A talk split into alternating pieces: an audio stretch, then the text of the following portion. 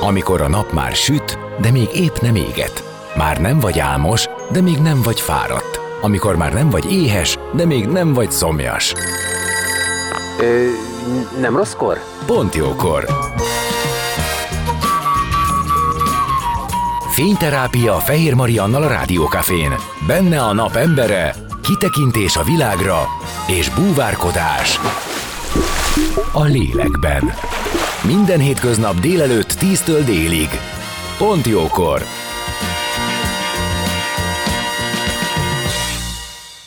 Szép napot mindenkinek, már is kezdődik a Pont Jókor, és Mikola Péter előadó művész, zenés játszótárs, az emberhangoló jelenlét tréning trénere, az Orka Mesék írója, a Pont Jókor vendége.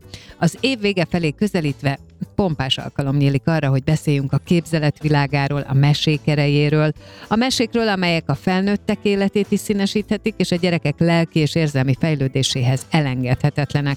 A meséken keresztüli kapcsolódásról, arról, hogy milyen fontos elképzelt, olvasott vagy kitalált mesével is körbevegyük a gyerekeket, de arról is, hogy mindez hogyan segíthet nekünk, felnőtteknek is. Zene után már is kezdünk, maradjatok ti is!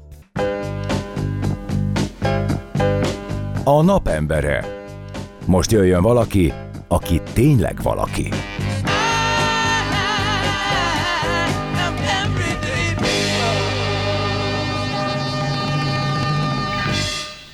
Szép napot mindenkinek! Már is kezdődik a Pontjókor, és ahogy ígértem, vendégem Mikola Péter előadóművész, zenés, játszótárs, a Zorka Mesék írója, és azt is mondhatom, hogy az emberhangoló jelenlét tréning trénere, akit köszöntök. Szia! Szia!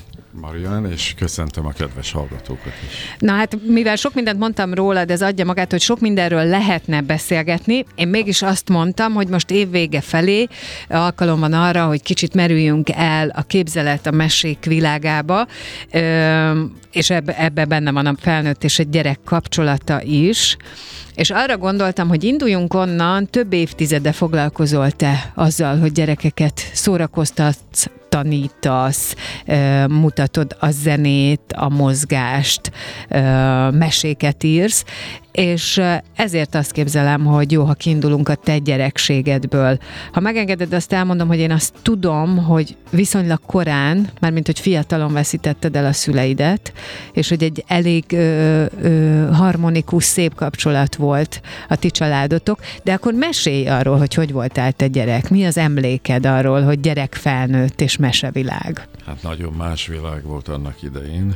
Meghatározó volt a gyerekkoromban az, hogy apám apám 56-ban forradalmi bizotmány elnöke volt, és úgy úszta meg a börtönt vagy az akasztást, hogy az apja híres szocdem volt, de állandóan tartott attól, hogy jön az autó és elviszik. Ezért nagyon zárt életet éltünk. Aha.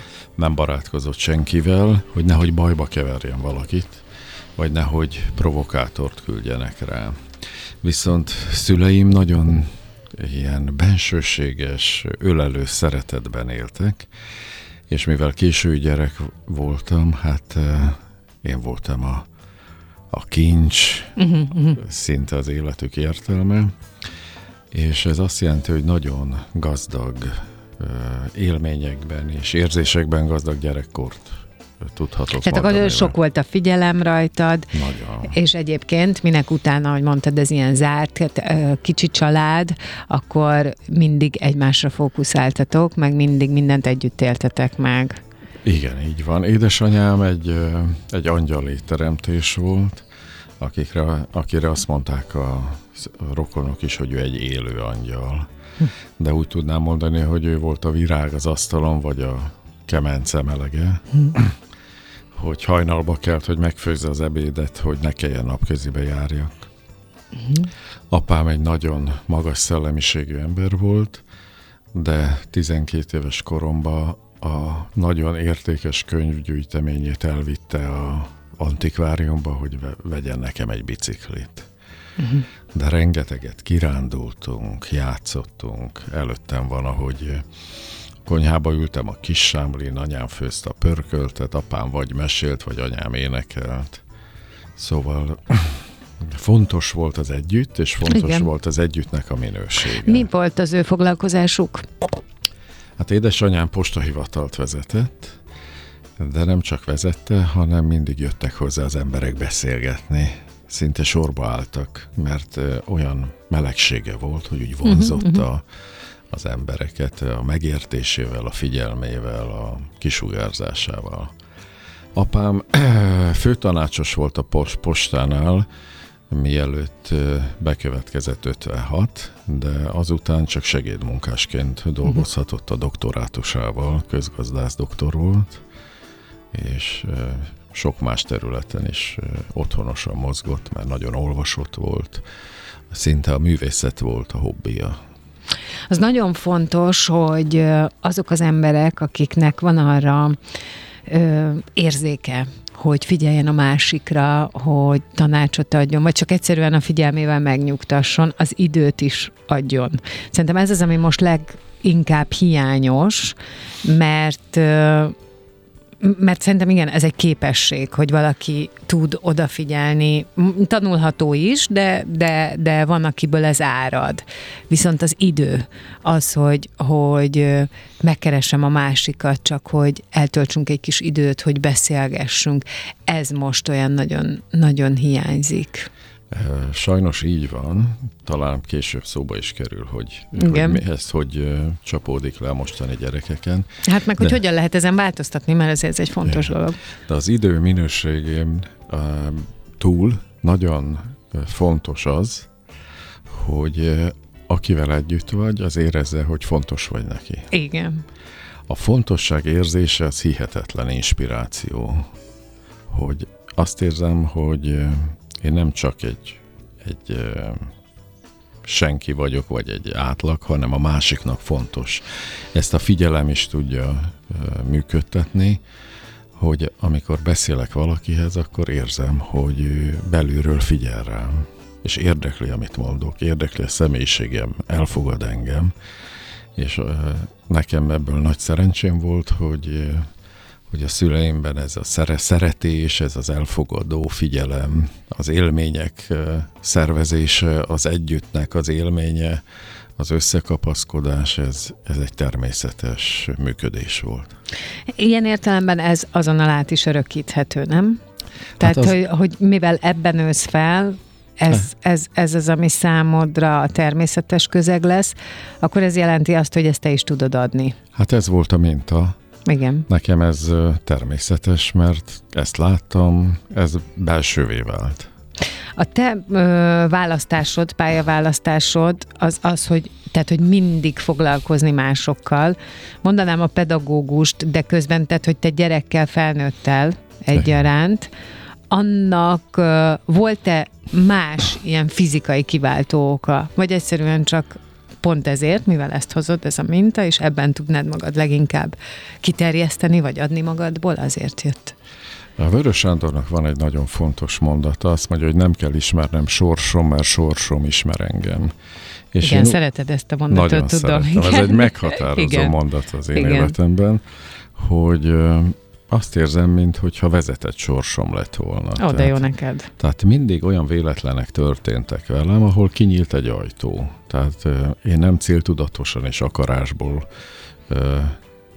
kerültem oda, hova kerültem a pályámon, a szerelmekben, a bármiben, hanem egyszer csak ott termett valami.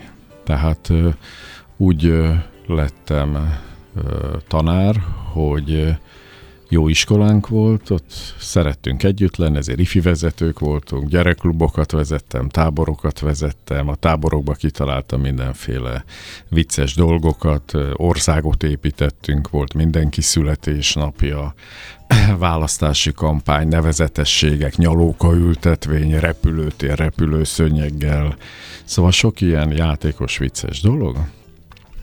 És nyomdászként dolgoztam, és azt mondták ott Csepeli tanárok, hogy hát aki így bánik a gyerekekkel, hát ezt miért nem tanít? Elcsaltak tanítani. Hát ez egy véletlen volt. És úgy kerültem a... És mindig kívülről jött valaki, aki mondta, hogy na de hát itt van. Így, az egész életemben így, így történtek jó. a dolgok.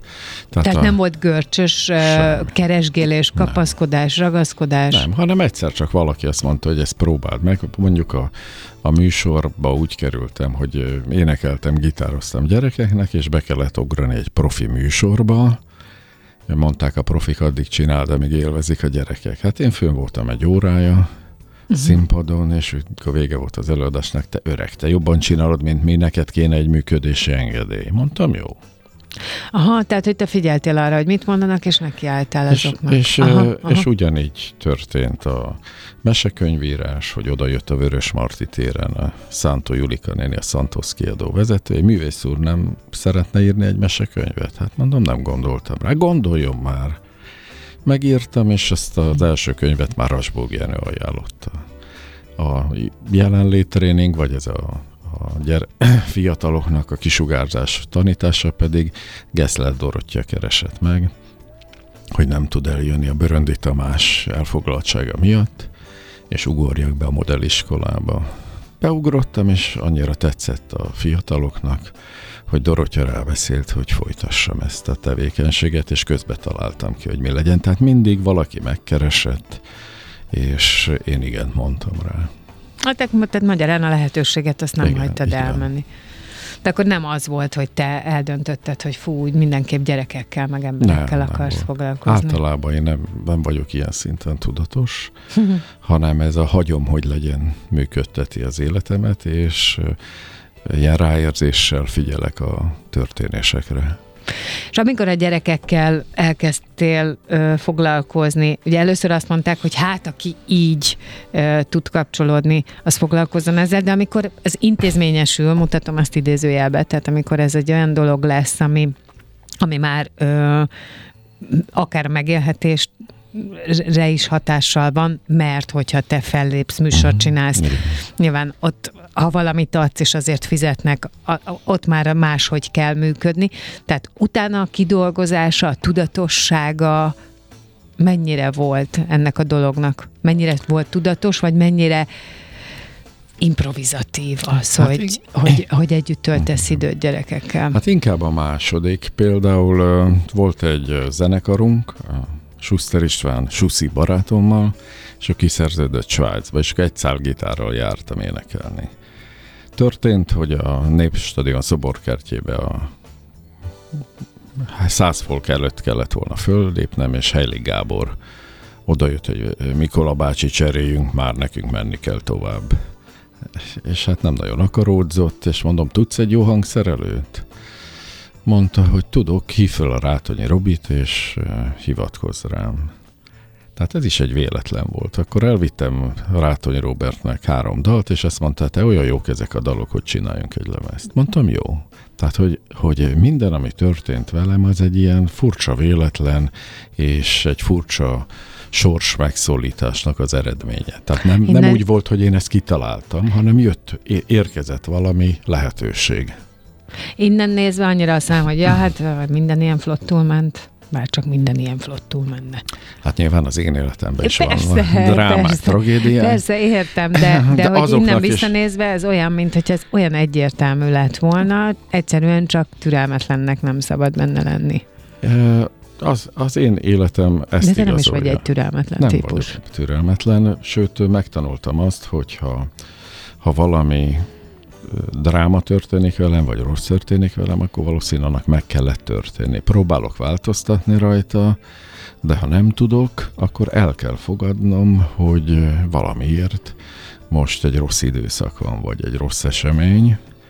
Tehát az elfogadás és a, az elfogadásból való ö, harmonizálás, az sokat segít azon, mert az idegeskedés, a frusztráció, a harag, az tulajdonképpen egy öngyilkos mechanizmus, hát saját magamat gyilkolom azzal, hogyha idegeskedek, hogy nem úgy alakulnak dolgok, ahogy szerettem volna, vagy valami kellemetlen dologgal találkozom, akkor ha már megtörtént az az esemény, vagy az a történés, akkor nem érgezzem magam vele tovább, próbálja megoldani, vagy pedig lépjek túl rajta. Most egy olyan dolgot nyitottál ki bennem, amit egyébként természetesen diszkréten fog kezelni, csak azért, azért akarom én ezt kimondani, mert ismerjük egymást jó pár éve, és én például tudom azt, hogy van tényleg van az életedben olyan, amin igencsak nehéz túlmenni. És bizonyos szempontból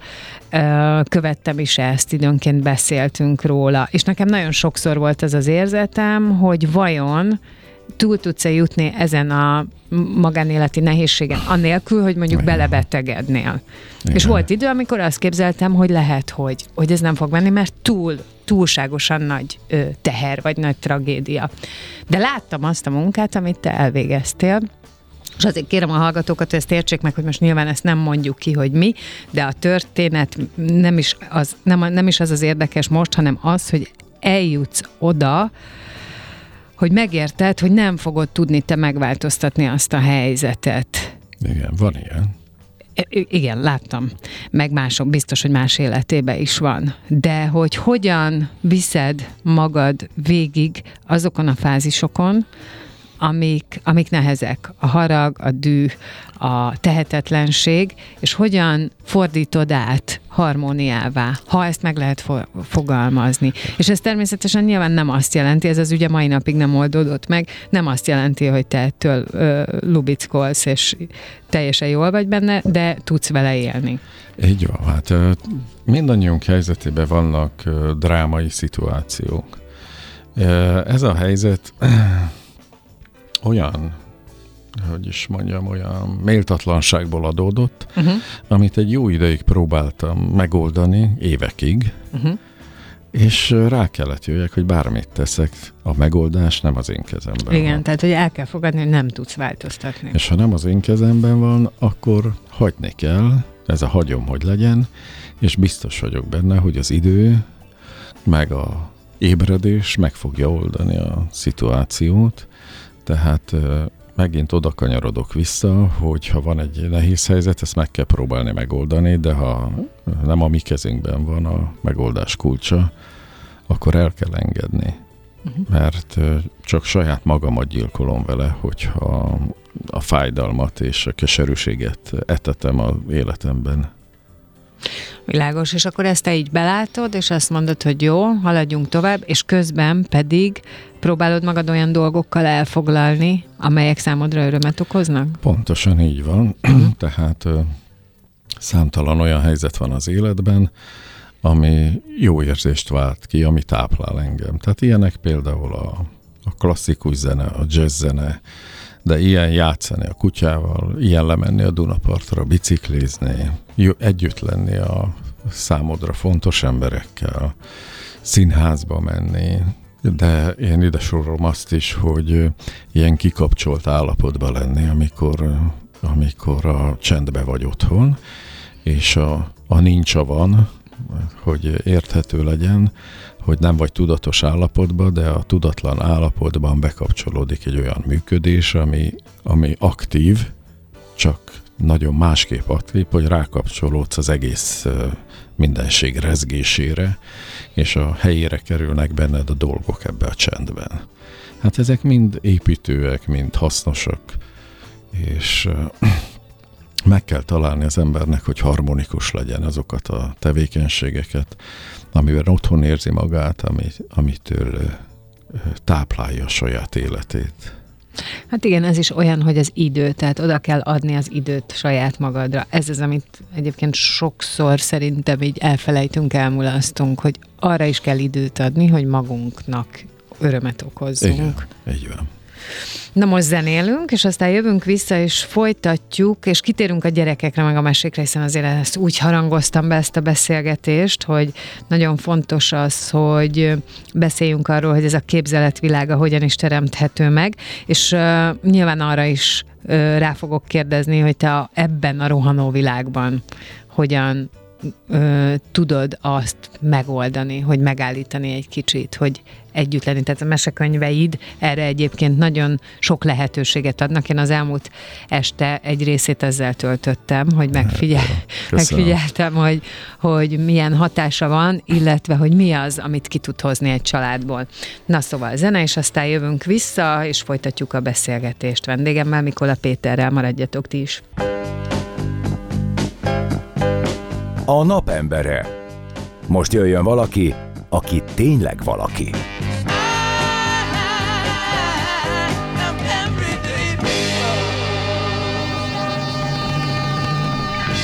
Szép napot mindenkinek, folytatódik a Pontjókor, és vendégem továbbra is Mikola Péter előadó, művész, zenés, játszótárs, az emberhangoló jelenléttréning trénere, az Orkamesék írója, és beszélgettünk az elmúlt időszakban a te gyerekségedről, mondtam neked, hogy egy kicsit idézzük fel, hogy te milyen családban nőttél fel, az kiderült, hogy kései gyerek voltál, és mondtad, hogy ezért aztán így egy kicsit a család szemefénye, aki a középpontban van, és egyébként is egy zárkózott, egymást körülölelő kis családból származol, ahol nagyon-nagyon sokat figyeltetek egymásra, és az élményeket közösen éltétek meg.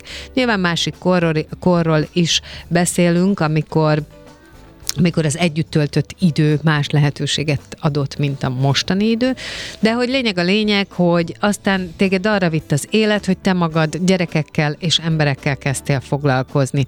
És azon gondolkodtam, hogy onnantól kezdve, hogy a gyerek közönséged van, ugye ez a legőszintébb közönség, annak valami nem tetszik, föláll és kimegy, elfordul, máshova fog, fog, mással fog foglalkozni, nem fog udvariaskodni.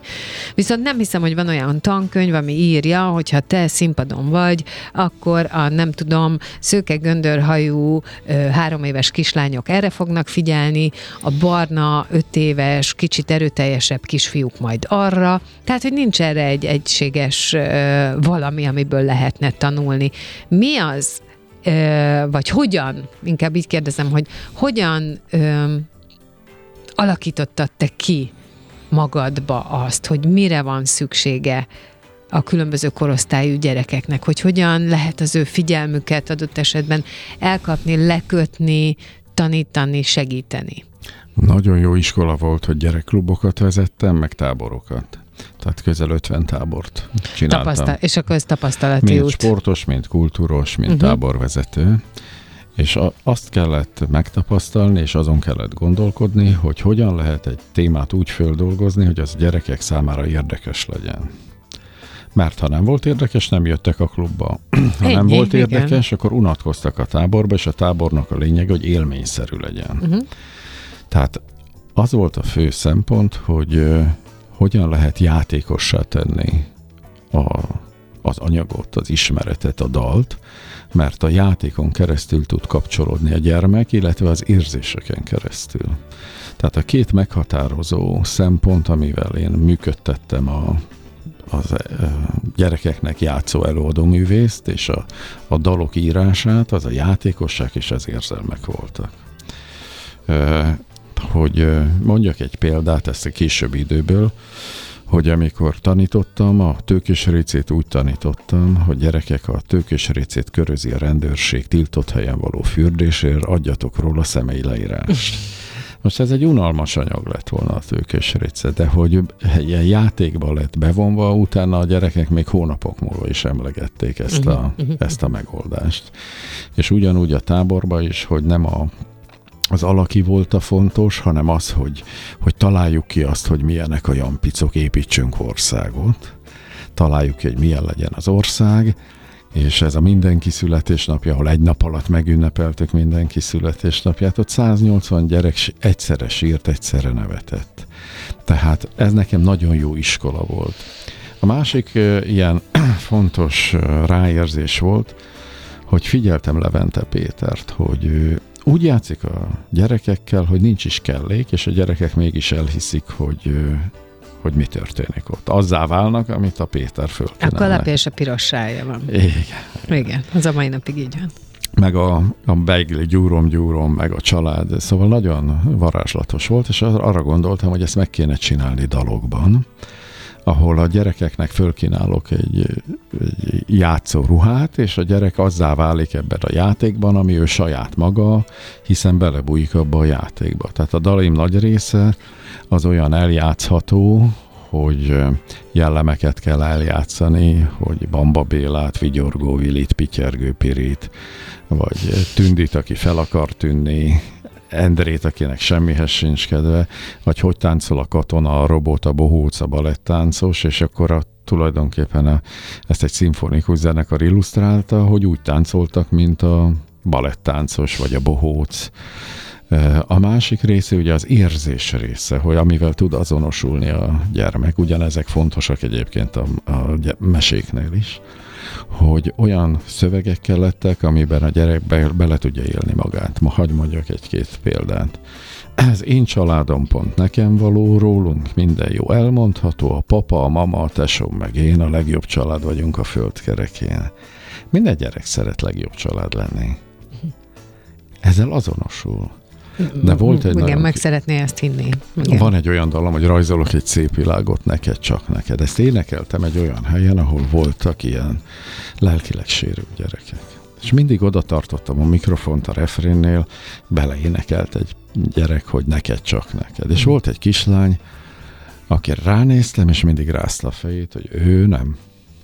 Ő nem. És megint oda megint mondta, hogy ő a fejével, hogy ő nem.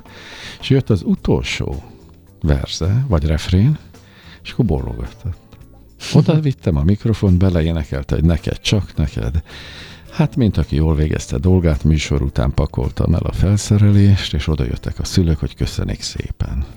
Hát mondom, ne köszönjék nekem ez a dolgom. De ők köszönik, ne köszönjék nekem ez a dolgom. Akkor se lett volna baj, ha a kislány nem énekel bele a mikrofonba. Azt de ez a kislány nem szólalt meg két éve és akkor belém hasított, hogy milyen fontos és felelősségteljes valakinek, gyerekeknek játszani vagy írni, mert hogy mi mindent tud kiváltani. És hát, a, az érzés, ugye a kislány azt érezte, hogy ez nem kötelező, tehát ha ő dönti el, hogy beleénekel a mikrofonba, vagy nem, és az, hogy egy szép világot rajzolunk, ezzel ő tudott azonosulni, és valahogy áttörte a gátat, hogy ő nem szólal meg, hogy ezt ő ki akarja mondani, ezt a szép világot. És nagyon sok dalomban ott van a lelkiség, a, ami ami belülről simogat, hogy lehet szeretni téged, jól esik a közelséged, lehetnél csúnya vagy ügyetlenke, bevallom engem nem érdekelne, akkor is lenne mit szeretni benned, ha ballábbal kelnél, nem lenne jó kedved. Ennél a dalnál például összeszoktak bújni a gyerekek és az anyukák. Vagy ha azt mondja a dal, hogy nem kerül sokba egy mosoly az ára, öltöztesd arcod mosolyruhába. Uh-huh. És akkor rá kell mosolyogni a mellette levőle, rám, a mellette levőre, és azt tapasztalom, hogy ez a fajta mentalitás azt váltja ki a gyerekekből, hogy ők biztonságban érzik magukat Hát hogy ne, persze. Biztonságban érzik magukat a dal által is. De ebbe egy felnőtt is biztonságban. Igen. Tehát szerintem, hogyha aki most ezt hallja, és tud ide koncentrálni, az átérzi, hogy igen, tehát hogy van az, amikor összenézünk valakivel, mosolygunk egyet, lehet, hogy nem is ismered, csak van egy olyan szituáció, amiben adsz egy ilyen bátorító bólintást, hogy valamit, az biztonság, igen, biztonság, melegség érzet. Igen, vagy mondok egy példát, gyerek beszól a műsorba, hogy ezt már mondtad. És akkor mondom neki, jaj, de jó, hogy szóltál, látod? Nem is figyeltem. És akkor nem... a gyerek, gyerekek megmondják, igen. Akkor nem azt érzi, hogy én beszól, beszólok neki, hanem hogy én őt elismerem, és megdicsértem. Világos, persze. Vagy ha van egy gyerek, aki nagyon rendetlen, ki szoktam hívni szerepelni, és mondom, hogy te milyen ügyes vagy. És uh, utána eltűnik, mert, mert azért rendetlenkedett, mert föl akarta hívni magára a figyelmet. Nem kapott elég figyelmet. Tehát uh, nagyon sok mindenre ad lehetőséget ez a gyerekműsor. Azt is lehet mondani, ezt 38 évet csinálom, és mondjuk 35 évig én flóba éltem, amikor minden, szinte minden nap volt egy-két előadás, mert nagyon jó érzés, hogy olyas csinálsz, ami örömet szerez. És mit történik velük azon túl, amiket most elmondtál, ezek mind Igen. nagyon hangsúlyos dolgok, tehát hogy ugye változtathat a viselkedésen abban a pillanatban, változtathat azon, hogy ő hogyan akar megnyilvánulni, de egyébként az ilyen jellegű műsornak, zenés műsornak, bármilyen mesének, ami kívülről jön, milyen hatása van a gyerek lelkére, fejlődésére? Hát én arra törekszem, hogy építse a gyerekeket a, a műsor, hogy önmaguk lehessenek ezekben a fölkínált szerepekben, a fölkínált... Tehát, hogy ezt tud élni bennük utána Igen. is. Uh-huh. Tehát ugye azt mondja Vörös Sándor, hogy megint ráhivatkozzak, hogy vigyázz, hogy világosat gondolsz-e, vagy sötétet, mert amit gondolsz, ezt megteremtetted. Ha a gyerek elmondja sokszor, hogy a legjobb család vagyunk a földkerekén, vagy rajzolok egy szép világot, vagy akkor is lehet téged szeretni, ha ballábbal keltél, akkor az ott elkezd a gondolat teremteni. Uh-huh. Elkezd valóságá válni ha a gyermek fölszabadul, és sokszor mondják az a vonők, hogy hát mit csinált maga ezzel a gyerekkel, hát ez meg se szólal, most meg olyan vadul szerepelt, vagy olyan önfele, inkább azt mondom, önfeletten szerepelt. Hát pont arról van szó, hogy ö, fölkínáltunk egy olyan lehetőséget, amiben otthon érezte magát. Amiben azt érte, hogy ezt, azt érezte, hogy ebben lehetek önmagam. És szerintem ez egy nagyon fontos kérdés, nem csak a gyerekműsorban, hanem az oktatásban is, hogy olyan megkínálások legyenek a gyerekek, amiben ki tudnak teljesedni hogy legyen választási lehetőség. Igen. Ez is egy, igen, ezt, ezt én is szoktam a saját családomba hangsúlyozni a gyerekeknek, hogy azért sok dolgot azért csinálunk, hogy aztán majd te tudj róla dönteni később, hogy neked ez kell, vagy nem kell. Tehát, igen. hogy ez később lehet egy fogóckodó, kapaszkodó igen. amikor már majd nagy leszel, és helyzeteket meg kell oldanod, és akkor, ha tudod, hogy téged ez megnyugtat, akkor van valami, amiről van tudomásod, hogy ott Igen. van neked segítségkép. De ö, a mai ö, világban, a mai helyzetben ö, ott vannak a gépek, ugye, a különböző eszközök, amelyek ilyen áruhába öltöznek, mert hogy, mert hogy nagyon sok esetben elhitetik magukról, hogy tudnak lehetőséget, választási lehetőséget adni, és szerintem törekszik rá mindenki, hogy jól használja, és jól mutassa meg a gyerekének is, de valahogy olyan, mint hogy ebbe a harcba egy kicsit még így alul maradnánk. Tehát, hogy valahogy úgy ö, szippantja be a gyerekeket, hogy közben egy csomó ártalom is van benne. Nem tudom, hogy ezt te hogyan tudod a te világodba be tenni, vagy ha jól használni?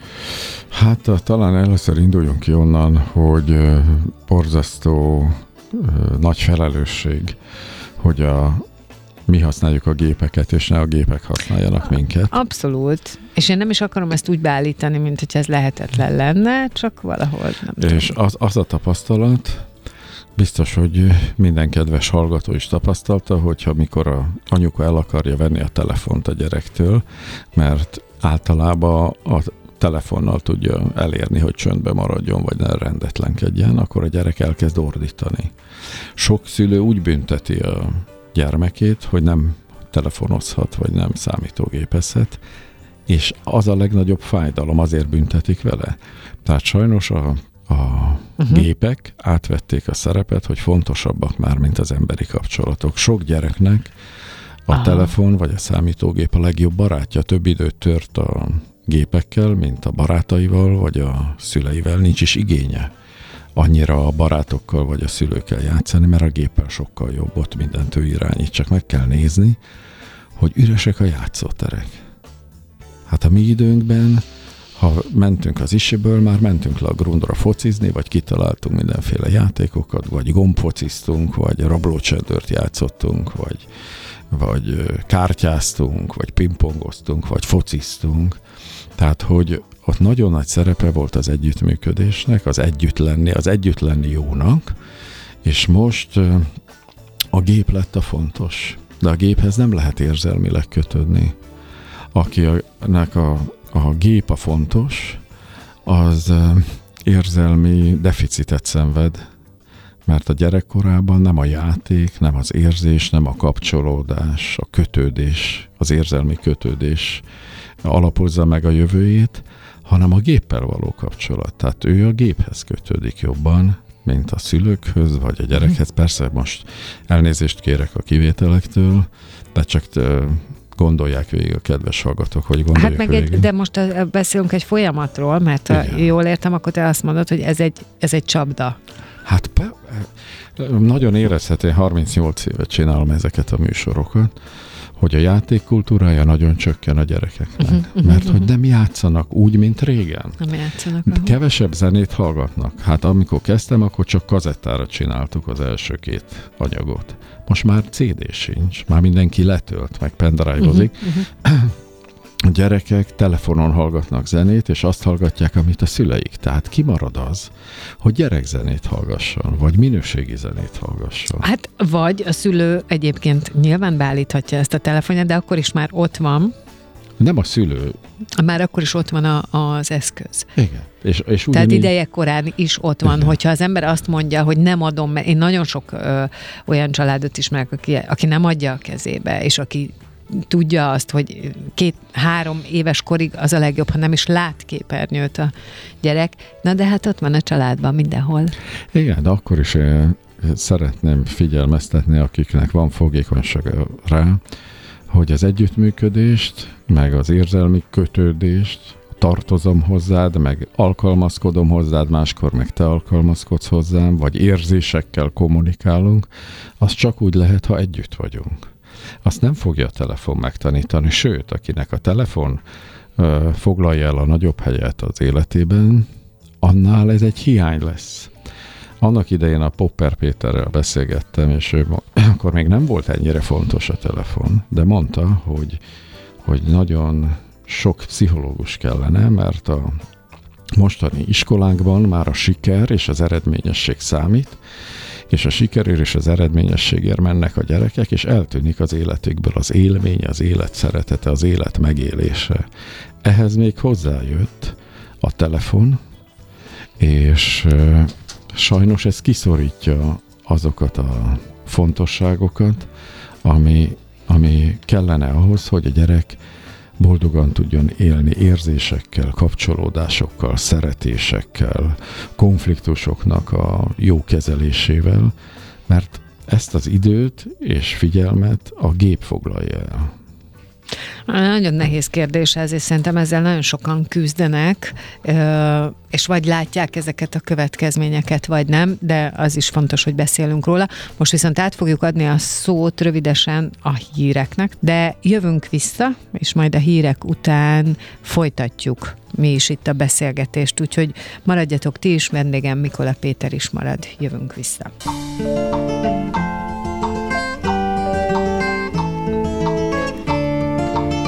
Beszélgessünk az életünk dolgairól, mert annak van értelme.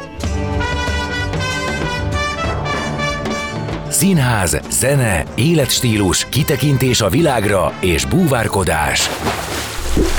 A lélekben. Pont jókor. Fehér Mariannal a Rádiókafén.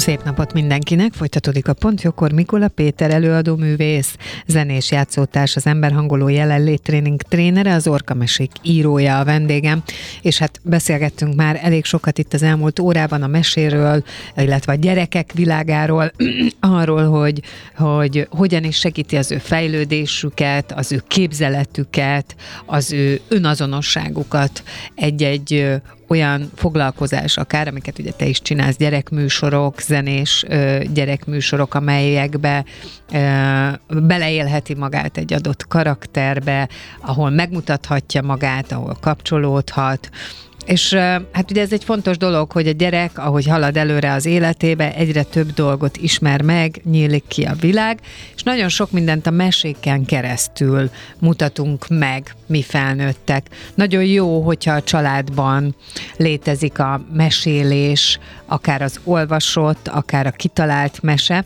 és hál' Istennek ma már van jelentős és nagyon jól használható gazdag mese gyerekirodalom.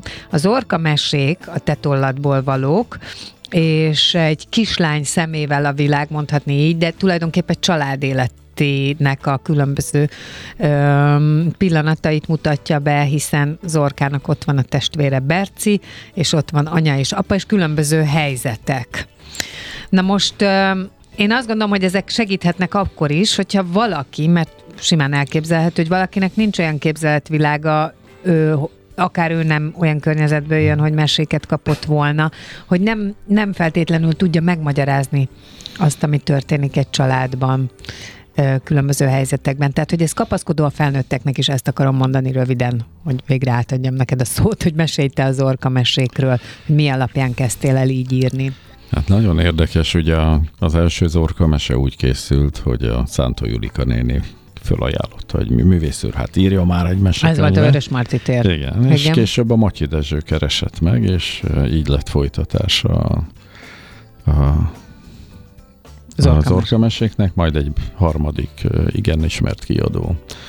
A lényeg az, hogy arra gondoltam, hogy nagyon fontos a mese a gyerekek életében, hiszen a, a meséket hallgatva a gyerek, ha bele tud helyezkedni a történetben, történetbe, akkor azzal építi saját magát, kialakít egy egy viszonyt a világhoz, kialakít egy viszonyt a társaihoz, szüleihez.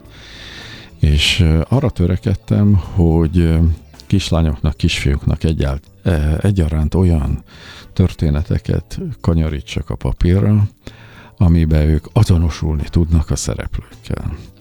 A történetek jó részt mindennapi konfliktusokkal, félelmekkel és együttekkel foglalkoznak. És ezeket ilyen játékos csintalansággal tárják az olvasó elé. Elnézést, hogy mondjak példákat. Hogy a születésről úgy szól a mese, hogy két sejt úgy megölelte egymást, hogy már nem is tudtak szétválni. Hát ezt el tudja képzelni a gyerek, és hány gyerek kérdezi, hogy hogy születtem, és a, nagyon vicces a mese különben. Vicces és nagyon érzelmes. Tehát ö, ö, elhelyezi a gyerek életébe ezt a, ezt a történést, ami érdekli. A halálról úgy írtam, hogy a, kimennek a temetőbe a család, és mondják, hogy ott van fönn Dédi, és kérdezi a Berci, és hát milyen lépcsőn mentek föl? Majd meg akarja hívni Dédit ebédre, mivel mondják, hogy hát nem tudják meghívni, ők már ott vannak, akkor hívjuk föl őket telefonon. Uh-huh. Ez is egy gyerekes mentalitás, és elmondják a szülők, nem lett volna Dédi, nem lett volna Nagyi, nem lett volna Nagyi, nem lett volna anya. Tehát már is egy, eh, el tudjuk helyezni a gyerek képzeletébe a Nagyit, a Dédit, az együttet, meg a halált. És akkor rajzolnak a Dédinek. A betegségnél hogy megtámadta a szervezetet a fekete sereg, és neked hőssé kell válni, támogatni a fehér sereget, hogy legyőzzék a fe- fekete sereget. Épp most a egyik műsoron jött el egy anyuka, és mesélte, hogy azóta a gyerek bátran megy az orvoshoz, uh-huh, és a mhm. beteg akkor mondja, hogy legyőzzük a fekete sereget és nagyon sok bensőséges történet van, hogy a gyógyító puszit elmagyarázza a doktornéni Zorkának, hogy összegyűjtöd a legszebb szeretetedet, és a gyógyító puszitól már elkezd gyógyulni, és nagyon megható a, a történet, de máshol meg a, a csintalanság, csibészség, tehát kitalálják a gyerekek a szülőtáv irányítót jófogadó szülőgombbal, a világidő megállítógépet, hogy legyen idő együtt lenni, vagy az anya kitalálja a szúnyog csípés szépségversenyt, hogy eloszlassa a gyerekek fájdalmát. Tehát ebből talán kiderül az, hogy mindenütt a játékosság és az érzés működteti a mesét, és az együttműködés. Tehát az én mesém arra törekszenek, hogy tudjanak hozzá kapcsolódni a gyerekek, tudjanak azonosulni, és a játékosság nyelvén beengedjék ezeket a történeteket. Nagyon érdekes dolog, hogy a játékosság az a, tulajdonképp végig megy az életen, vagy, az, vagy mondjuk úgy, hogy az a jó, ha végig megy az, az életen, igen. mondjuk inkább így hogy ugye felnőtt korba is, ha belegondolunk, mennyi olyan helyzet van, tréningek, különböző szituációknak a megoldása, amit úgy tanulunk meg, hogy el kell képzelni hozzá valamit, és és, és akár játékosan belehelyezkedni a, a, a szituációba is megoldani. Tehát, hogy ez egy fontos dolog, és ez nem csak a gyerekeknek fontos, nem csak a gyerekek életéhez tesz hozzá, vagy segíti azt. Igen, ez így van. Tehát azok a felnőttek, akik játékos világszemlélettel vagy működéssel működnek a világba, azokhoz sokkal könnyebb kapcsolódni, és jobban elkerül őket a nehézségek, vagy ha a nehézségekkel találkoznak. De mert mit tud a játékosság, meg mit tud a játék? Hova, hova szakít ki a valóságból? A, a játék az egy varázserő. Uh-huh. Ugyanis nem a, a komolyságát és a nehézségét hangsúlyozza a szituációknak, hanem a könnyedségét. A játékosság az egy könnyedség. Uh-huh. És, és ha valamihez könnyedséggel közelítünk, akkor más a teremtése. Ha megengedett, mondok két dalszövegemet, ami erre utal. Lesz kedvem hozzá, egyszerű az egész, kitalálom, mitől könnyű, ami nehéz. Például a, a gyerek azt játsza, amikor el kell pakolni, hogy a kocsi a helyére kerül, meg a babát lefekteti, és már is nem pakolás. Igen, kétségtelen, hogy, hogy ez van, és hogyha ebbe egy szülő elég kreatív tud lenni, akkor akár az egész napot föl tudja így építeni, csak hát ez az, amit egy ponton túl az ember a mindennapoknak a tempója miatt elfeje, elfelejt. Hát igen, de visz, aki tud, ehhez egy adottság is egyébként. Ugye a másik szöveg, hogy minden csak játék, ha nem tudtad volna, bármiről az lehet, mit gondolsz róla. A képzelet, ha szeretnéd mindent elvarázsol, tiéd a világ, amikor játszol. Ide is hagyd mondjak el egy sztorit. Vérvételen voltunk, és mellettem nagyon félt a kisfiú. És akkor elkezdtem beszélni arról az anyukájának, hogy én egyszer voltam egy vérvételen, de vigyázni kell vele, mert rá lehet szokni erre a vérvételre. És a kisfiú nézett, és mondom, egész jó. És hát bemegyek, vagy bátran, és megszúrnak, és elbeszélgetünk a a asszisztenssel. És amikor szólítottak, akkor a két öklömmel a levegőbe csaptam, hogy hurrá! És kisfiú nézetem, hogy ez megbolondult, és amikor kijöttem, akkor megint oda mentem, hogy te nagyon jó volt, legyél bátor.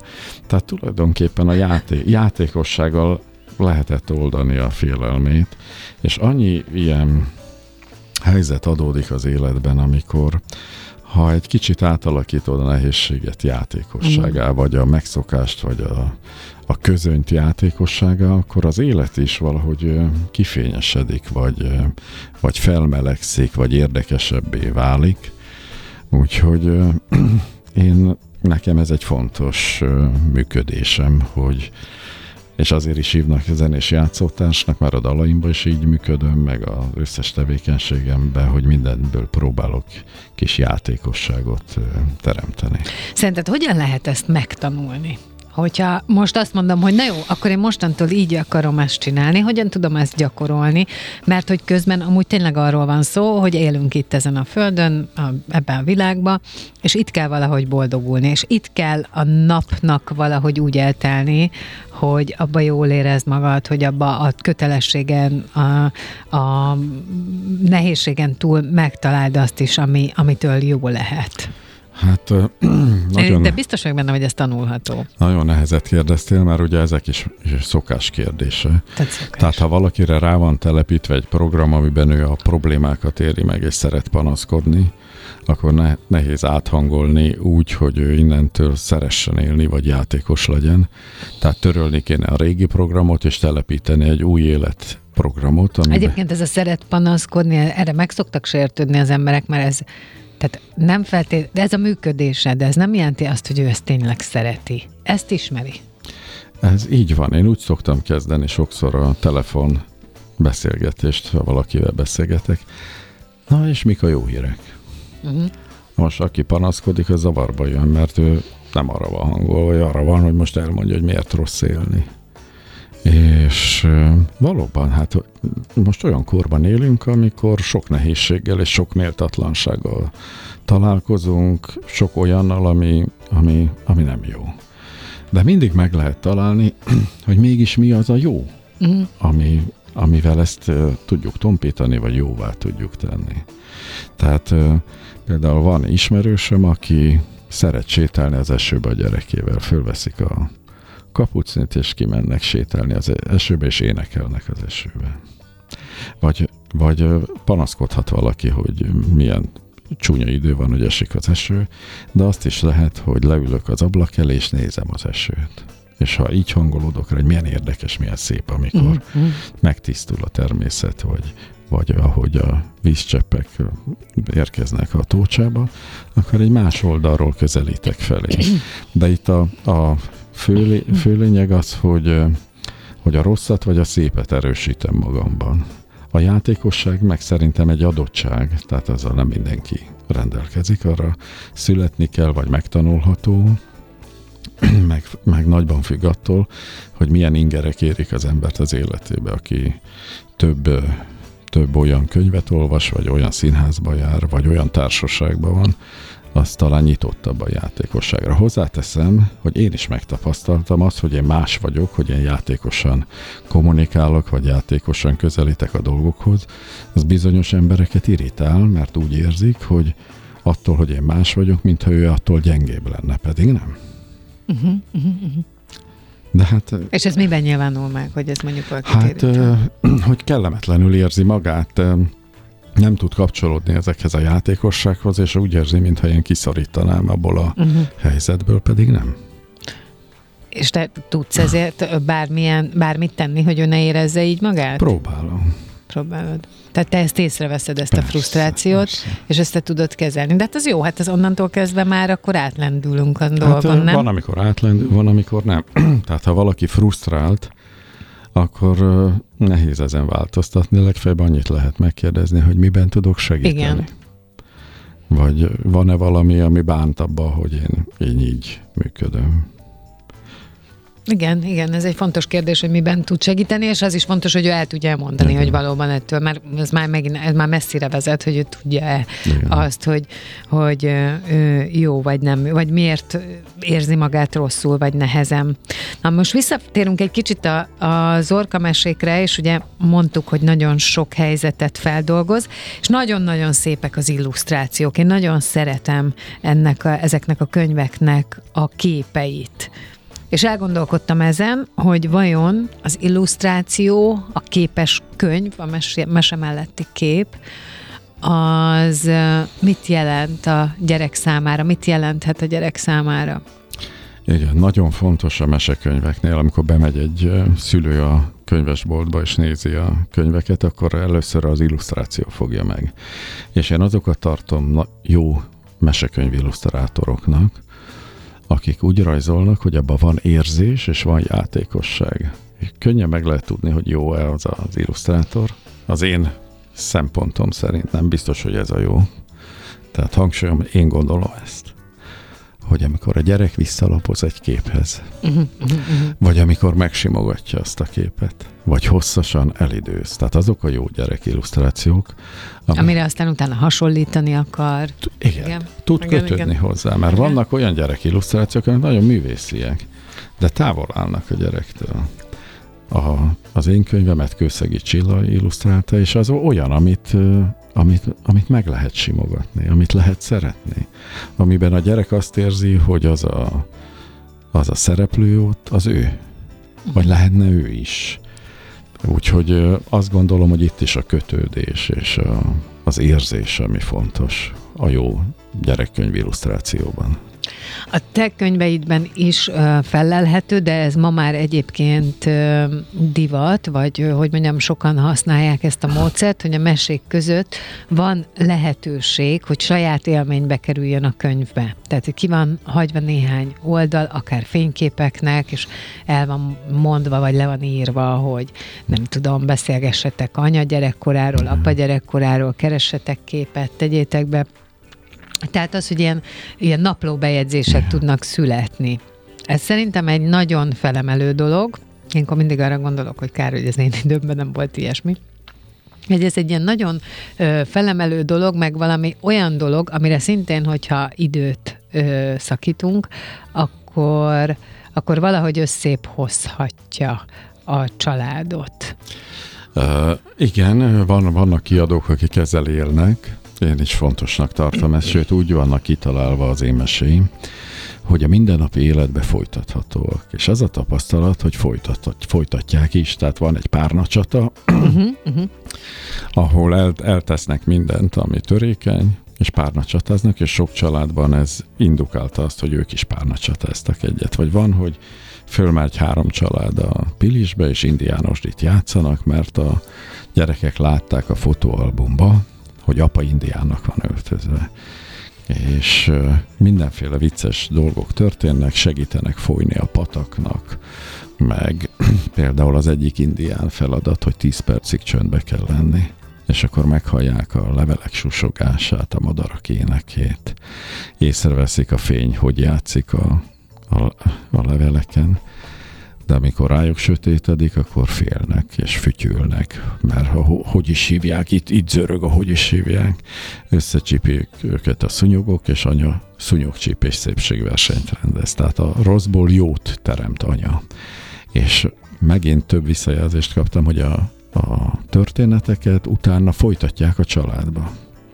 Vagy azt mondják, hogy a gyógyító puszi az most érkezik a gyógyító puszi a kettes vágányon.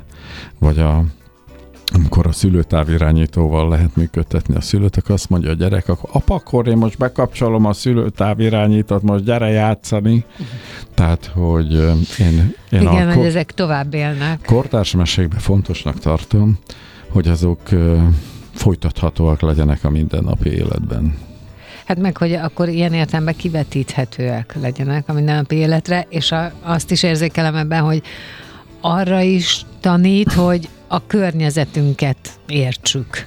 Igen. Meg azt, Jól hogy még, Igen, igen. Tehát, tehát, hogy ott is vannak, és akkor te vissza is tudunk kanyarodni oda, ahonnan kezdtük a beszélgetést, a környezetünkben is vannak olyan helyzetek, lásd, kint az erdőben a szúnyogok, tehát, hogy nem tudom, ez van, ez egy vanás, tehát ezzel, ezzel ezt el kell tudni fogadni, nyilván meg kell tudni, ki kell találni, hogy hogyan lehet ellene védekezni, de mondjuk maximálisan úgyse, de akkor megérteni kell, hogy ez ezzel jár. Megint játékosan oldjuk föl a nehéz helyzeteket. Ugye ez egy életkönnyítő, hogy mondjam, élettaktika. És uh, én ezt fontosnak tartom. Nagyon sokat, hát sokat uh, könnyít az életünkön. Igen, az alkalmazkodás, meg a, az, hogyha tudunk helyzeteket, és aztán képesek vagyunk rá alkalmazkod, alkalmazkodni. Hát ugye ezt is mondják, hogy az él túl mindig, Igen. aki leginkább képes. A legújabb mesekönyvben van egy hely, ahol, vagy egy mese, ahol kitalálják a gyerekek, hogy hogy egy álomparkot, és ott van egy veszekedés háza, és mindenki, aki rosszba van, be kell menni a veszekedés házába, és addig kell veszekedni, még meg nem utálják a veszekedést és utána csak a békülő szobán keresztül szabad kijönni. Most ez megint egy olyan szituáció, amit a családok tudnak használni. Hogy akkor menjünk be a veszekedő szobába, Aha, aha. Tehát ezt, ezt, is, ezt is át lehet Tehát, hogy tenni. olyan, olyan történeteket, vagy olyan játékos szituációkat találok ki, ami a mindennapi helyzeteket oldja, uh-huh. a félelmeket, a konfliktusokat, ami segíti a kapcsolódást, az együttműködést, mert ezek fontosak.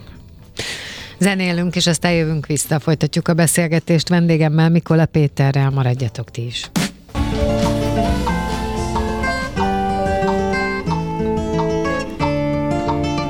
Beszélgessünk az életünk dolgairól, mert annak van értelme. Színház, zene, életstílus, kitekintés a világra és búvárkodás.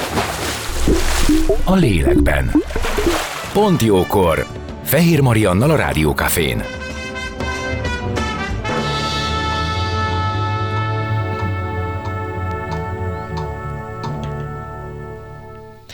Szép napot mindenkinek, folytatódik a Pontjókor, vendégem továbbra is Mikola Péter, előadó művész, zenés, játszótárs, az emberhangoló jelenlét tréning trénere, az Orka Mesék írója, és most már elég hosszan ö, beszélgettünk a meséknek különböző oldaláról, vagy a meséket különböző oldalról világítjuk meg, és aztán egyébként pedig mindig ö, ö, visszajutunk a való életbe, illetve abba, hogy a való életet, ha egy kicsit játékosan, mesésen közelítjük meg, akkor a nehézségeinken hogyan tudunk ö, könnyíteni, vagy hogyan tudunk más, hogy rátekinteni az életre. És arra gondoltam, hogy az sem egy utolsó szempont, hogy a mese olvasás, vagy a mese kitalálás, a mesélés közben gyerek és felnőtt között milyen kapcsolat alakul ki. Én ö, bevallom őszintén, én visszasírom, amikor a családban a gyerekek picik voltak, és amikor ez a, az a mesélős időszak jön, és belesimmul az ember ölébe, és addig fészkelődik, amíg meg nem találja a helyét. Közben szuszok, közben van egy ilyen kis ö, sajátos illata, odatolja az ember arcába a haját. Ö, tehát, hogy, hogy egészen addig, amíg el nem varázsolja ez az egész, és akkor csak hallgat, meg nagy szemekkel néz, meg elképzel. Én mindig nagyon szerettem, nagyon bensőségesnek találtam. Van még a családban ilyen kicsi gyerek, már nem olyan sok, de hogy ezek mindig ilyen kivételes pillanatok. De hogy ez én nekem felnőtt részről ez a megélésem. A gyereknek mi, milyen jelentősége lehet az ő lelkében, az ő értelmének a fejlődésében az, hogy vannak ezek a pillanatok? Azt gondolom, általában a mesélés elalvás előtt van legtöbbször, persze van délután is, vagy Igen, délelőtt, van. De legtöbbször elalvás előtt. Na most elalvás előtt van a gyerek a legfogékonyabb pillanatában, hiszen már elcsendesült a világ, és készülünk az alvásra. Minden évvel ráhangolódik a mesélőre. Uh-huh. A mesélő és a gyerek között van egy nagyon finom kötődés, kapcsolódás, egy intimitás, egy szellemi, lelki összeköttetés. És az az érzés, ami a mesé, az elalvás előtt történik a gyerekkel, azt viszi át az alvásban, azt fogja földolgozni. Ha Tehát jó, nagyon me- nem mindegy. Aha. ha jó mesét választ a szülő, akkor azt fogja feldolgozni a gyerek a pihenés közben, az alvás közben. Ha harmonikus, akkor harmoniával alszik el. Nem beszélve arról, hogy a mesélő és a gyerek között van egy erős kötődés, ha érzelemmel mesél a mesélő. És az a kötődés, ami kialakul mondjuk a mesélés közben, az nagyon fog fizetni a későbbi életében, mert mindannyiunknak nagyon meghatározó része a kapcsolódásban a kötődés. Sokan nem tudnak kötődni, de akinek jól meséltek, és, és volt ez az érzelmi kapcsolódás, ott a, a felnőtt korában is könnyebb lesz kötődni valakihez. Tehát az az intimitás, vagy amikor én meséltem a lányomnak, akkor sokszor megfogta a kezemet, és úgy aludt el, hogy a kezemet fogva betette a ő kezét, meg az én kezemet a párna alá. Hogyha el akarok menni, akkor érezze. Vagy a mese közben sokszor belekérdezett, hogy ez hogy van. Az, az a jó mese egyébként, amivel ugye együtt él a gyerek. És hogyha ha jól mesél a mesélő, tehát érzést is tesz a mesélésben, akkor az az érzés az átmegy a gyerekbe, és a gyerek érzése pedig visszakapcsolódik a mesélőhöz. Tehát egy, egy ilyen kölcsönös, bensőséges viszony alakul ki. Eh, Felhívom a figyelmet, hogy ezt nem lehet azzal megoldani, hogy most néz a tévébe mesét, vagy a telefon meséljen. Tehát ne felejtsük el, hogy ez egy meghatározó, ez a, ez a mesélés bensőségesség mi, minden gyerek életében, a későbbiekre is. Ne tegyük azt, hogy beteszünk egy filmet, ne tegyük azt, hogy a telefonon játszik, hanem legyenek ezek a minőségi együttidők, amikor érzi a gyerek, hogy ő fontos, mert ha ott van vele a szülő és mesél, akkor kialakul ez az összetartozás, és ezt minden nap át kell éljék a gyerekek. Tehát azt gondolom, hogy, hogy ezt nem szabad kihagyni. A világ másfele visz, tehát megint a gépek veszik át a, a szerepet. Hát hány olyat látunk, hogy bekapcsolják a, az egyik vagy másik tévécsatornát, vagy betesznek egy DVD-t, vagy a telefonnal játszik a gyerkőc. Nem pótolhatja a szeretetteljes ölelő kapcsolatot a szülőhöz. Igen, meg hát ugye a képi világ, ami a belső képi világnak a kialakulásába is állítólag ez nagyon fontos, a hallott felolvasott mese, vagy kitalált mese. Sokak csinálják azt, és én ezt nagyon jó dolognak tartom, de persze ez is valószínűleg kreativitás, személyiség kérdés, és egyáltalán nincs semmi, hogyha ez valakiben nincs meg, de hogy kitalálnak, fejből mesélnek, lehetőleg olyat, aminek köze van a gyerek életéhez, a gyerek napjához. Igen. A, a, Akár. Akkor úgy érzi, hogy róla szól a dolog. Hát hiszen róla szól. Hát hiszen róla szól, így van és jól bele tud helyezkedni. De azok a mesék jók, tehát akár a gyerekről egy kitalált mese, aki képes erre, nagyon tudom ajánlani, hogy meséljen a saját gyerekéről. De aki nem, akkor olyan meséket válasszon, amiben a gyerek azonosulni tud. És a mesélés a képzeletet is fejleszti, nem akárhogy, hiszen a gyerek, amit hall, azt levetíti magába, benne egy filmként, egy, egy érzésfilmként jelenik meg, és nagyon fejleszti a képzeletet és a szókincset. Például az én lányom azt mondta egyszer, amikor nézte a pókot, hogy nézd apa, gitározik a pók. Mert a pókhálót ő úgy fogta föl, hogy azok a húrok. De mhm, attól, mhm ami képzelet társulásai kialakultak a mesélésből. Vagy igen, kimentünk igen. a temetőbe, és azt mondta, hogy a apa, a temető egy kert, és a sírok a virágok. Uh-huh. Ehhez kellett az, hogy olyan meséket olvastam, amiben neki ezek a képzettársítások elindultak a, a és itt is egy nehéz dolgot, egy szomorú dolgot szebbé tett eh. a képzeletével. Hát pontosan. Tehát itt van az, hogy a mese és a mesélő, itt a mesélő és a gyerek kapcsolat, az teremt. Nálunk volt olyan időszak, amikor azt mondtam, hogy a napnak a nehéz pillanatait, azt ha felidézzük, akkor utána csináljunk belőle egy mesét, ahogy az végül jól alakul. Igen. Ez, egy, ez azért volt egyébként jó, én azt érzékeltem, mert ugye megoldást is adott. Igen. Tehát mondjuk egy helyzet, hogy az iskolában valaki vel, nem tudom, barátságtalanul viselkedtek egymással, és, és ebből most egy ilyen konfliktusos helyzet van, akkor hogy írjuk ezt át úgy, mint hogyha jól alakult volna, és hogyan tudna jól alakulni. Ezt le, le, le lehet vezetni gyerekekre és felnőttekre is, hogy az életben valamit problémának látok, vagy feladatnak, amit meg kell oldani. Mondok egy példát. Zorka lányom kijöntötte az üdítőt minden úszott.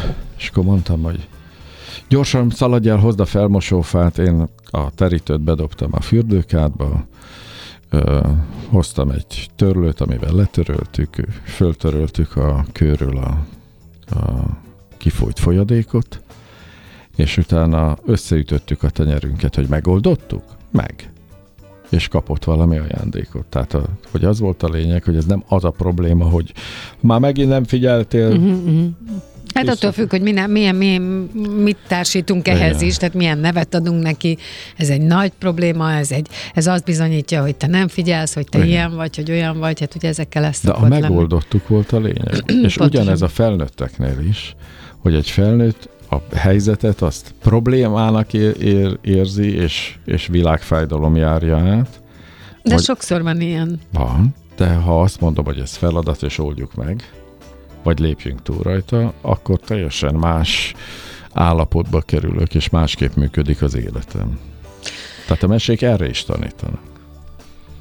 Te mit gondolsz arról, hogyha mi felnőttek csak a saját magunk szórakoztatására időnként olvasnánk magunknak mesét, akkor attól a mi lelki világunk, a játékosságunk fejlődne, attól mi tudnánk magunkat figyelmeztetni mindezekre a dolgokra, amiket most te is elmondtál, hogy mondjuk van egy nehéz helyzet, és hogy ne, ne pusztuljunk bele, ha lehet, hanem hogy valahogy kihozzuk magunkat. És egyébként ez azért mondom így, mert ez saját érdekünk. Hát, hogy rávehető-e a felnőtt világ, hogy meséket olvasson, arra, arról vannak kétségeim. Azt, azt most engedd el. Igen, azt most de engedd el. Én azt kérdezem, mi, hogyha csinálnánk. Igen, igen, minden olyan inger, ami segít minket az élet megoldásában, meg a pozitív szemléletben, az hasznos. Tehát ha olyan színdarabot látunk, olyan mesét olvasunk, olyan popdalokat hallgatunk, amiben a megoldások vannak, meg a harmónia, harmónia az azt teremti. Szoktam mondani, hogy az életünkben nem mindegy, hogy a bajokat etetjük, meg az elkeseredést, vagy a megoldást, a bizalmat és a szépet. Ha azt etetem az életembe, ami szép, ami jó, akkor az fog növekedni. Ha az elkeseredést, meg a reménytelenséget, vagy a, a dühöt és az idegességet etetem, akkor az fog növekedni. És akkor már is determinált, hogy milyen életet élek. Képzeld, egyszer hallottam valakiről, hogy nagyon súlyos betegség támadta meg, és hát ugye ennek hosszú, hosszú-hosszú kezelése volt, és ez a valaki úgy döntött, hogy ő ezzel az idő alatt semmi más nem csinál, csak meséket néz. Uh-huh.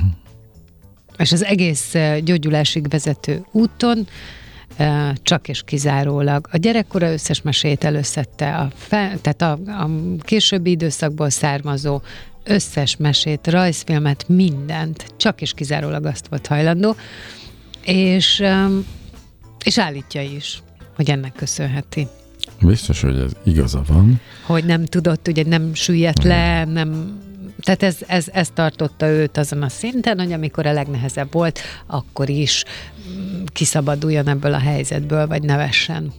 Amikor én, nekem besötétül a kedvem, mert kinek nem, mindenkinek van ilyen pillanata, akkor mindig keresek valami olyat, amitől jól érzem magam. Vagy fölteszek egy olyan lemezt, ami, uh-huh. amit jól esik meghallgatni, vagy előveszek egy olyan könyvet, vagy elkezdek nézni valami olyan emléket, amihez jó érzések fűződnek, hogy kompenzáljam a, a szürkülést, a sötétedést, a rossz érzést.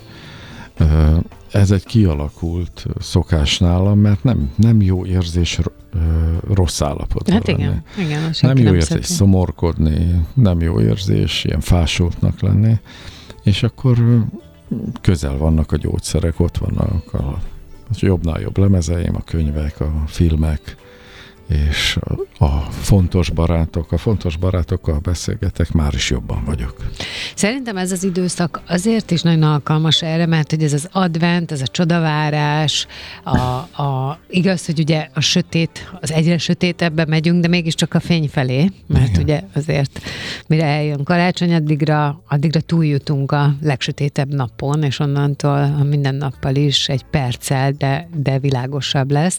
Viszont ebben az időszakban meg ugye annyi fényt teszünk a, a, a lakásunkba, a szívünkbe, bárhova, amennyit csak akarunk, mert ez az időszak erről szól. Szerintem most érdemes ebbe elmerülni. Hát látod, van, aki a karácsonytól írtózik, mert nem tudja megélni a tartalmát. Pont a fényt, az összetartozást, a melegséget. De van ez is tanulható. Van, aki meg alig várja. Igen. Hát attól függ, hogy mit építek föl magamba. Hát, hát én például... nyilván attól is függ, hogy milyen emlékeid vannak, de Igen. újra lehet, tehát ez szerintem egy fontos üzenet, hogy, hogy a mostban azt csinálsz, amit akarsz, tehát kialakíthatsz uh-huh. új szokásokat, Igen. és csinálhatsz innen új emlékeket. Igen. Én, én például nagyon szeretek ajándékot keresni, aminek örülni fog, aki kapja. Uh-huh. Szeretem a fa díszítését, mert tudom, hogy a, a, a fának a díszítése után az a hangulat. Igen az majd megjelenik, a, amikor eljön a Szenteste, és, és együtt vagyunk. És szeretem azt is, hogy ez a nap attól válik olyanná, amilyenné mi tesszük. Hogy van egy bensősége, melegsége, játékossága, ünnepsége. Ha ezt meg tudom teremteni, akkor jó lesz a karácsony. Ha az ellenkezőjét teremtem, akkor rossz lesz a karácsony. Tehát mi, mi tőlünk függ, hogy azt a valamit, azt mivel ruházzuk föl érzésbe, tartalomba saját magunkban. Megteremtjük-e azt, hogy azzá váljon, amitől az jó lesz. Hát én bízom benne, hogy mindenkinek jó lesz, és neked is nagyon köszönöm, hogy itt voltál. Szerintem nagyon tartalmas volt ez a két óra, és hát a Zorka mesékből kaptunk azért egy jó nagy adagot, ugye ez egy kislány szemével a világ, mondhatnám így, de egy csomó-csomó olyan történetről van szó, ami a mindennapjainkban ott van felnőttnek és gyereknek, és szerintem ezért aztán nagyon tanulságos. Szóval köszönöm, hogy itt voltál. Én is köszönöm a kérdéseket, és köszönöm a beszélgetést. Mikola Péter volt a vendégem. Ö, hú, mennyi mindent mondtam rólad. Zenés játszótárs, az Orka mesék írója, és egyébként az emberhangoló jelenlét tréningnek a trénere is vagy, amiről majd egy másik adásban beszélgetünk. Én köszönöm szépen még egyszer, és akkor a figyelmet is mindenkinek. Hétfőn jövök 10 órakor, friss adással, és akkor is lesz pont jókor, de addig is maradjatok itt a Rádió Cafén, és nagyon szép hétvégét mindenkinek. Sziasztok!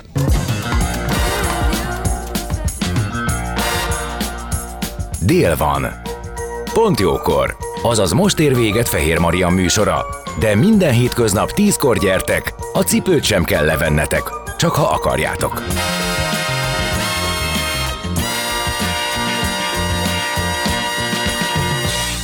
Az elhangzott műsorszám termék megjelenítést tartalmazott.